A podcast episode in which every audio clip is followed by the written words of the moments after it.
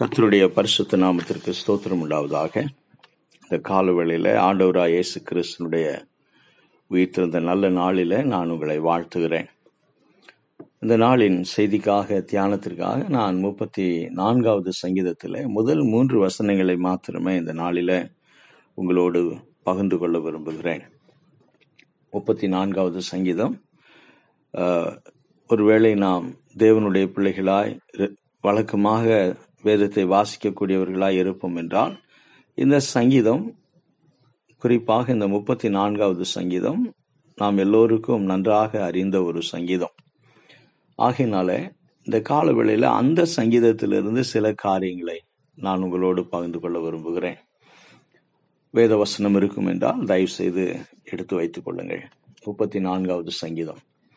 கர்த்தரை நான் எக்காலத்திலும் ஸ்தோத்தரிப்பேன், அவர் துதி எப்போதும் என் வாயில் இருக்கும். கர்த்தருக்குள் என் ஆத்துமா மேன்மை பாராட்டும், சிறுமைப்பட்டவர்கள் அதை கேட்டு மகிழ்வார்கள். என்னோடு கூட கர்த்தரை மகிமைப்படுத்துங்கள், நாம் ஒருமித்து அவர் நாமத்தை உயர்த்துவோமாக. அன்புள்ள ஆண்டவரே, இந்த கால வேளையில அப்பா உம்மை துதிக்க ஸ்தோத்தரிக்க, ஆண்டவரே உமக்குள்ளாக மேன்மை பாராட்ட, உம்முடைய நாமத்தை உயர்த்த மகிமைப்படுத்த கர்த்தாவே எங்களுக்கு கிருபையாய் ஒரு நாளை கொடுத்திருக்கிறேன். இந்த கால வேளையில நாங்கள் உமக்கு நன்றி சொல்லுகிறோம். நாசிலே சுவாசம் உள்ள யாவரும் கர்த்தரை துதிப்பதாக என்று சொல்லி உங்களுடைய வார்த்தை சொல்லுகிறபடி நாளை ஸ்தோத்திரம். இப்பொழுதும் ஆண்டவரே, இந்த வார்த்தையை கொண்டு கர்த்தர் எங்களோடு இடைப்படும்படியாக செபிக்கிறோம். இயேசு கிறிஸ்து நாமத்தினாலே செபிக்கிறோம் எங்கள் ஜீவனுள்ள நல்ல பிதாவே, ஆமென். ஒருவேளை இந்த சங்கீதத்தை நாம் நன்றாக அறிந்தவர்களாக இருந்தாலும் கூட, அநேக நேரத்துல கர்த்தரை நான் எக்காலத்திலும் ஸ்தோத்தரிப்பேன், அவர் துதி எப்போதும் என் வாயில் இருக்கும் என்று சொல்லி ஒரு நம்பிக்கையோடு தாவீது சொல்லக்கூடிய அந்த வார்த்தையை அதனுடைய சூழ்நிலைக்கு பின்னாடி நாம் கடந்து போய் பார்க்க வேண்டும். அவர் எங்கே இருந்து கொண்டு இந்த வார்த்தையை சொல்லுகிறான் என்றும், என்ன சூழ்நிலையில இந்த வார்த்தையை சொல்லுகிறான் என்று சொல்லி நாம் அறிந்து கொள்ள வேண்டும். அது நாம் கர்த்தரை துதிப்பதற்கு, நாம் எந்த சூழ்நிலைக்குள்ளாக கடந்து போனாலும் கர்த்தரை ஸ்தோத்தரிப்பதற்கு அது ஏதுவாக இருக்கும். அநேக நேரத்தில் நாம் எப்பொழுது கர்த்தரை துதிக்கிறோம் என்று சொன்னால், நம்முடைய வாழ்க்கையில எந்த விதமான பிரச்சனைகள் இல்லாது இருக்கிற பொழுது நாம் கர்த்தரை துதிக்கிறோம்.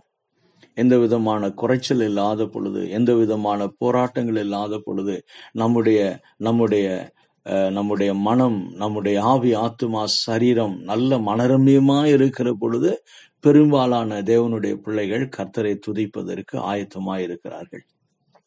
ஒருவேளை வியாதி இருக்கும் என்றால், அந்த வியாதியின் வேதனை உச்சக்கட்டத்தை நோக்கி நம்மை நடத்தி செல்லும் என்றால், ஒருவேளை நம்முடைய வாழ்க்கையில இழப்புகள் இருக்கும் என்றால், ஒருவேளை நம்முடைய வாழ்க்கையில சண்டைகளும் சச்சரவுகளும் கசப்புகளும் மன அமைதி இல்லாத ஒரு சூழ்நிலை இருக்கும் என்றால், நாம் கர்த்தரை முழுமனதோடு துதிப்பதற்கு நாம் ஆயத்தமாவது கிடையாது.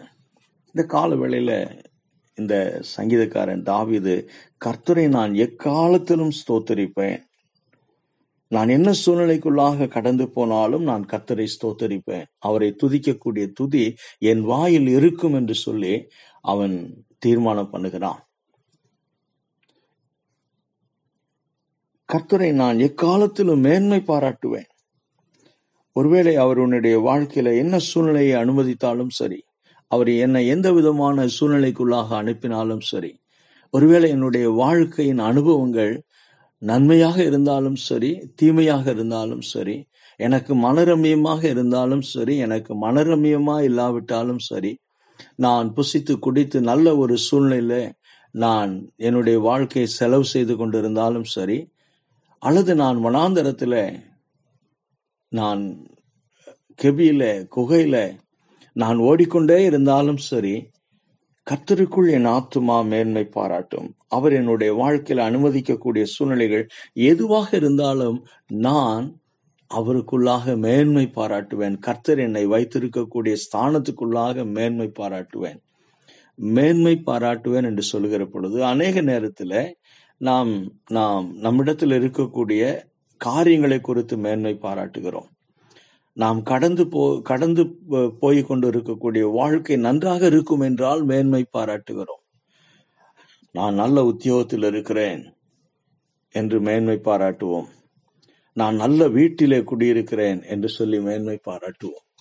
நான் நன்றாக திறமைசாலியாக இருக்கிறேன் என்று சொல்லி நாம் மேன்மை பாராட்டுகிறோம்.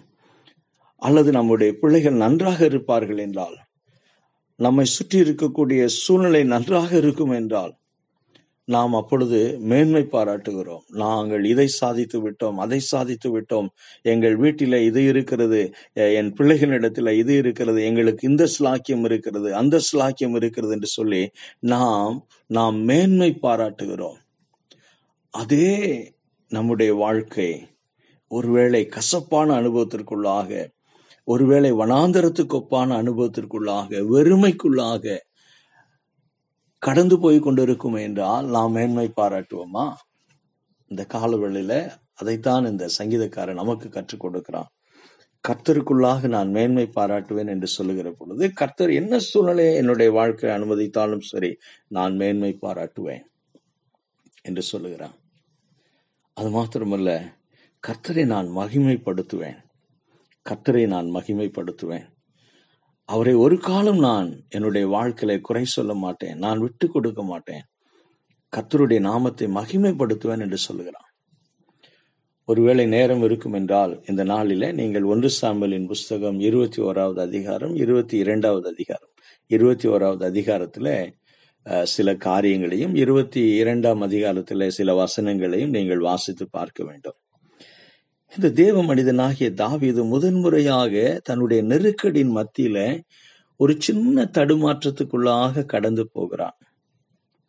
அதன் நிமித்தமாக ஒரு ஒரு தவறான ஒரு தீர்மானம் செய்கிறான். என்ன என்று சொல்லி பார்ப்போம் என்றால், நான் இஸ்ரவேல் தேசத்தின் எல்லைகளிலே எங்கே இருந்தாலும் ஒரு நாளிலே சவுலின் கையிலே அகப்படுவேன், அல்லது நான் எந்த பட்டணத்துக்குள்ளாக எந்த கிராமத்துக்குள்ளாக நான் தங்கும்படியாக போனாலும் சரி அங்கே இருக்கக்கூடிய ஜனங்கள் எப்படியாவது என்னை சவுலின் கையில மாட்டி விடுவார்கள். ஏனென்று சொன்னால் அவன் தேசத்தின் ராஜாவாக இருக்கிறான், குடிகள் எல்லாரும் அவனுக்கு பயந்து அவனுடைய வார்த்தைக்கு கீழ்ப்படிந்து என்னை எப்படியாவது அவர்கள் காட்டி கொடுப்பார்கள்.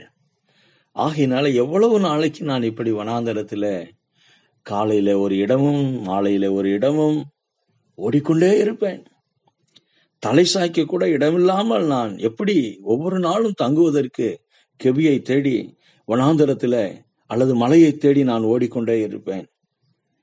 எத்தனை நாளைக்கு என்னுடைய வாழ்க்கை இப்படியாக கடந்து போய் கொண்டிருக்கும் என்று சொல்லி அவன் ஒரு ஒரு சின்ன ஒரு தவறான தீர்மானம் பண்ணுகிறான்.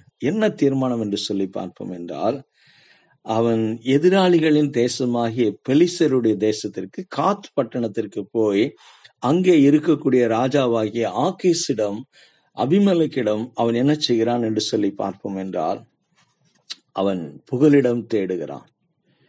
அப்படி அவன் புகலிடம் தேடி அங்கே போய் நிற்கிற பொழுது அந்த பட்டணத்து மக்கள் ராஜாவுடைய சமூகத்திலே சொல்லுகிறார்கள், இவன் தாவீதல்லவா, இவன் சில நாட்களுக்கு முன்பதாகத்தானே நம்முடைய வீரனாகிய கோலியாத்தை கொன்று போட்டான், அந்த மனுஷன் இன்றைக்கு வந்து நம்முடைய தேசத்துல வந்து அடைக்கலம் தேடுகிறானே என்று சொல்லி ராஜாவுக்கு முன்பாக தாவீதை குறித்து அவர்கள் சொல்லுகிறார்கள்.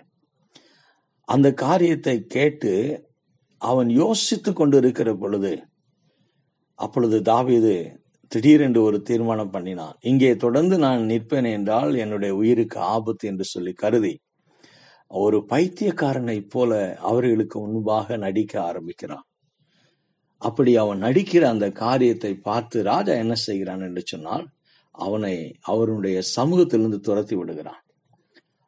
அப்படி துரத்தப்படுகிற பொழுது அவன் அங்கே இருந்து இந்த இந்த குகைக்குள்ளாக கடந்து வந்து அவன் தங்கி இருக்கிறான். அப்படி அவன் தங்கி இருக்கிற பொழுது அவனுடைய அவனுடைய சூழ்நிலையை கேட்டு அறிந்து அவனுடைய வீட்டார் அவனுக்கு ஆறுதலாக வருகிறார்கள் என்று சொல்லி நாம் பார்க்கிறோம். அது மாத்திரமல்ல, தேசத்திலே ஒடுக்கப்பட்ட தருத்திரர்கள் முறுமுறுக்கிறவர்கள் ஒரு சிலர் என்ன செய்கிறார்கள், தாவீதுக்கு ஆதரவாக வந்து சேருகிறார்கள். அப்படி நானூறு பேர் இந்த இடத்துல அவனோடு இருக்கிறார்கள். ஆகினால்தான் மூன்றாவது வசனத்துல, என்னோடு கூட கர்த்தரை மகிமைப்படுத்துங்கள், நாம் ஒருமித்து கர்த்தருடைய நாமத்தை உயர்த்துவோம் என்று சொல்கிறான். அப்ப அவனோடு ஒரு கூட்டத்து ஜனங்கள் இருக்கிறார்கள். அந்த ஒரு கூட்டத்து ஜனங்கள் யார் என்று சொல்லி பார்ப்போம் என்றால், ஒடுக்கப்பட்ட ஜனங்கள், தரித்திரர்கள். இவர்களால் தாவீதுக்கு எந்த விதத்திலும் எந்த பிரயோஜனமும் கிடையாது. அவனுடைய குடும்பத்தினர், தாவீதனுடைய குடும்பத்தினர் ஆக எல்லோரும் இந்த சூழ்நிலையில வெறுங்கையோடு ஒடுக்கப்பட்ட ஜனங்கள் வந்திருக்கிறார்கள். அந்த ஜனங்களுக்கு அவன் தலைவனாக மாறினான் என்று சொல்லி வேதம் சொல்லுகிறது. முதல் முறையாக தாவீது ஒடுக்கப்பட்ட, முறுமுறுக்கிற ஒரு சாதாரணமான தரித்திரமான கூட்டத்திற்கு அவன் தலைவனாக மாறுகிறான். வேத வசனம் சொல்லுகிறது, கொஞ்சத்தில் உண்மையா இருந்தால் கர்த்தர் நம்மை அதிகத்திற்கு ஆசீர்வாதமான ஒரு ஒரு பாத்திரமாக மாற்றுகிறார் என்று சொல்லி இந்த நானூறு பேரை கொண்டுதான் தாவீது பின்னாளில அவன் முழு தேசத்திற்கு ராஜாவாய் வருகிறான். அல்லது அவன் ராஜாவாய் வருகிற வரைக்கும் அவனோடு இருக்கக்கூடிய இந்த ஜனங்கள் நானூறு பேர் தான். இந்த நானூறு பேரும் நல்லவர்கள் என்று சொல்ல முடியாது. இவர்கள் இவர்கள் நேர்மையானவர்கள், நீதி உள்ளவர்கள் என்று சொல்ல முடியாது. தாவீதனுடைய வாழ்க்கை நீங்கள் நன்றாக அறிந்திருப்பீர்கள் என்றால், இந்த ஜனங்களும் கூட எப்படி மோசேயை வனாந்தரத்திலே இஸ்ரவேல் தேசத்து ஜனங்கள் எதிர்த்து நின்றார்களோ, முறுமுறுத்தார்களோ, அதே போல இந்த ஜனங்களும் சில நேரங்களில தாவீதுக்கு உபத்திரம் கொடுக்கக்கூடிய ஜனங்களாய் இருந்தார்கள். ஆனாலும் அவர்கள் மத்தியில இவன் நடந்து கொண்ட விதம், இந்த நாளில இந்த முப்பத்தி நான்காவது சங்கீதத்துல அவன் எடுக்கிற தீர்மானம், அவனுடைய வாழ்க்கையில கடந்து வந்த மாற்றம், ஒருவேளை அவன் தடுமாற்றத்துக்குள்ளாக கடந்து போனாலும் கூட இந்த சங்கீதத்திலே தாவீது எடுத்த தீர்மானம் தான் அவனுடைய வாழ்க்கையில ஒரு பெரிய மாற்றத்தை, ஒரு பெரிய எழுப்புதலை கொண்டு வருவதற்கு காரணமாக இருந்தது என்று சொல்லி நான் இந்த இடத்துல கருதுகிறேன். அந்த கண்ணோட்டத்தில் தான் இந்த சங்கீதம் எனக்கு ஒரு விசேஷித்தமான சங்கீதம். நாம் என்ன சூழ்நிலையில் இருந்தாலும் சரி, நாம் வெறுமையில இருந்தாலும் சரி, நாம் பயத்தில இருந்தாலும் சரி, ஒருவேளை நாம் பயத்து நிமித்தமாக ஏதோ ஒரு தவறு செய்திருந்தாலும் சரி, நாம் கர்த்தருடைய சமூகத்துக்கு வருகிற பொழுது அவர் நம்மை உயிர்ப்பிக்க வல்லவராய் இருக்கிறார், நம்மை புதுப்பிக்க வல்லவராய் இருக்கிறார். நான் கர்த்தரை எக்காலத்திலும் ஸ்தோத்தரிப்பேன், கர்த்தருக்குள்ளாக என் ஆத்துமா மேன்மை பாராட்டும், நான் கர்த்தருடைய நாமத்தை உயர்த்துவேன் என்று சொல்லி வனாந்தரத்திலே, குகையிலே, கெபியிலே இந்த நானூறு தரித்திரர்களை வைத்துக்கொண்டு தாவீது எடுத்த இந்த தீர்மானம் தான் பின்னாட்களிலே அவனை முழு தேசத்திற்கு ராஜாவாய் மாற்றிட்டு. அந்த காலவெளியில நாம் கர்த்தரை எந்த சூழ்நிலையில் இருந்தாலும் துதிப்பதற்கு, மேன்மை பாராட்டுவதற்கு, அவருடைய நாமத்தை உயர்த்துவதற்கு நாம் தீர்மானம் செய்வோம் என்றால், நாம் எங்கே இருந்தாலும் சரி கர்த்தருடைய பிரசன்னம் அல்லது கர்த்தருடைய பிரசன்னத்தை நாம் உணரும்படியாக செய்கிறது. நாம் கர்த்தருடைய பிரசன்னத்துக்குள்ளாக கடந்து போகும்படியாய் செய்கிறது. நமக்கு தைரியத்தை கொடுக்கிறது, நமக்கு நம்பிக்கையை தருகிறது, நம்முடைய சூழ்நிலையை மாற்றுகிறது. ஒருவேளை இந்த காலவேளையில நாம் தானியேலையும் அவனுடைய நண்பர்களையும் நினைத்து பார்ப்போம் என்றால், அவர்கள் சிங்க கெபியில இருக்கிற பொழுது, தானியேலை சிங்க கெபிக்குள்ளாக கடந்து போற பொழுது கர்த்தரை துதிக்க அவன் தீர்மானம் பண்ணினான். அக்கினி ஜுவாலைக்குள்ளாக கடந்து போற தானியேலுடைய நண்பர்கள் கர்த்தரை துதிப்பதற்கு தீர்மானம் பண்ணினார்கள். பிலிப்பி பட்டணத்து சிறைச்சாலையில பவுலும் சீலாவும் அநேக அடிகளால் அடிக்கப்பட்டு தங்களுடைய கைகளும் கால்களும் கட்டப்பட்டு இருக்கிற அந்த நேரத்திலே அவர்கள் இரவு நேரத்திலே கர்த்தரை துதித்து பாடினார்கள் என்று சொல்லி வேதத்திலே நாம் வாசிக்கிறோம். எப்பொழுதெல்லாம் தேவனுடைய பிள்ளைகள் உபத்திரத்தின் மத்தியில, கஷ்டத்தின் மத்தியில, வேதனையின் மத்தியில, துன்பத்தின் மத்தியில கர்த்தரை நோக்கி பார்க்க, கர்த்தரை துதிக்க, ஸ்தோத்திரிக்க தீர்மானம் செய்கிறார்களோ, அங்கே கர்த்தர் தம்முடைய பிரசன்னத்தை அனுப்புகிறார். இந்த நாட்களிலே நான் சின்ன தீர்க்கதரிசியின் புஸ்தகங்களை படித்துக் கொண்டிருக்கிறேன். நேற்று தினத்திலே நான் யோனாவை குறித்து படிக்கிற பொழுது இரண்டாம் அதிகாரத்திலே அவன் மீனின் வயிற்றிலே சமுத்திரத்தின் ஆழத்திலிருந்து கர்த்தரை நோக்கி கூப்பிட்டான். கர்த்தர் கேட்டு அவனுடைய சூழ்நிலைகளை மாற்றுகிறார். எனக்கு அருமையான தேவனுடைய பிள்ளைங்களை, இந்த காலவேளையில உயிர்த்தெழுதலினால் கர்த்தரை துதிக்கும்படியாய் நாம் ஒருவேளை ஆலயத்திற்கு கடந்து போக முடியாத ஒரு சூழ்நிலை இருந்தாலும் கூட இந்த சங்கீதத்தை கொண்டு நீங்கள் இருக்கிற இடத்துல, ஒருவேளை தாவீதை போல வனாந்தரத்திற்கு ஒப்பான ஒரு அனுபவத்துல, கெபியில, குகையில நீங்கள் ஒரு சிலராய் குடும்பமாய் நீங்கள் உட்கார்ந்து இருந்தாலும் சரி, கர்த்தர் உங்கள் சூழ்நிலையை மாற்றுகிறவர். தாவீதை போல நாம் கர்த்தரை ஸ்தோத்திரிக்க, கர்த்தரை துதிக்க, கர்த்தரை தேட, கர்த்தரை மகிமைப்படுத்த நாம் தீர்மானம் செய்வோம். கர்த்தர் நம்மை ஆசீர்வதிப்பார். கர்த்தர் நம்மை ஆசீர்வதிப்பார். ஆமென்.